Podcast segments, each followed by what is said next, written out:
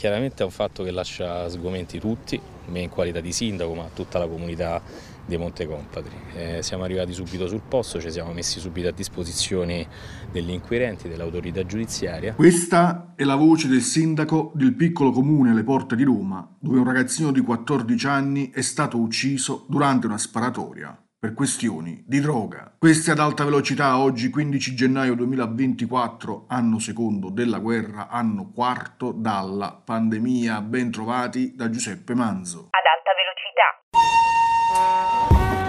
Notizie e pensieri pendolari. Oggi parliamo ancora di Medio Oriente. Dopo 100 giorni di guerra su Gaza, Netanyahu ribadisce che Israele non si fermerà nonostante l'incriminazione al tribunale dell'AIA per genocidio. Intanto Unicef denuncia come ogni giorno che passa i bambini e le famiglie nella striscia affrontino un rischio sempre maggiore di morte a causa degli attacchi aerei di malattie dovute alla mancanza di acqua e di privazioni per la mancanza di cibo. Infatti la ONG spiega come ci sia la tripla minaccia che perseguita i bambini nella striscia, conflitto, malattie e malnutrizione. Intanto nel fine settimana ancora manifestazioni e cortei in tutto il mondo e anche in molte città italiane per chiedere il cessate il fuoco. Ascoltiamo alcune voci della piazza di Roma. E quello che sta avvenendo a Gaza è un vero e proprio uh, genocidio. E, e l'accusa che sta portando avanti il Sudafrica, che ha alzato da, uh, nei confronti di Israele, eh, mostrano che Israele eh, deve essere processata e condannata per crimini di guerra e crimini contro l'umanità, perché a partire dal 7 ottobre Israele ha bombardato scuole, ha bombardato università, ha ucciso civili.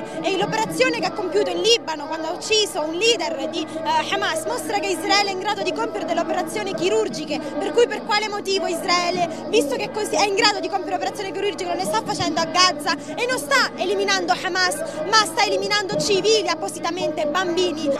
Israele sta continuando a bombardare gli ospedali e a sparare sulle ambulanze eh, e sta distruggendo puntualmente tutto il servizio sanitario palestinese. In questo momento eh, la, la, situazione è ovviamente senza, senza, speranza, la cosa drammatica è che non c'è la possibilità di accedere, di portare aiuti umanitari perché non esiste attualmente un corridoio umanitario che consenta l'arrivo e la fornitura di beni sanitari ma anche di risorse umane. Sono 370 i morti fra gli operatori e le operatrici sanitarie a Gaza oggi.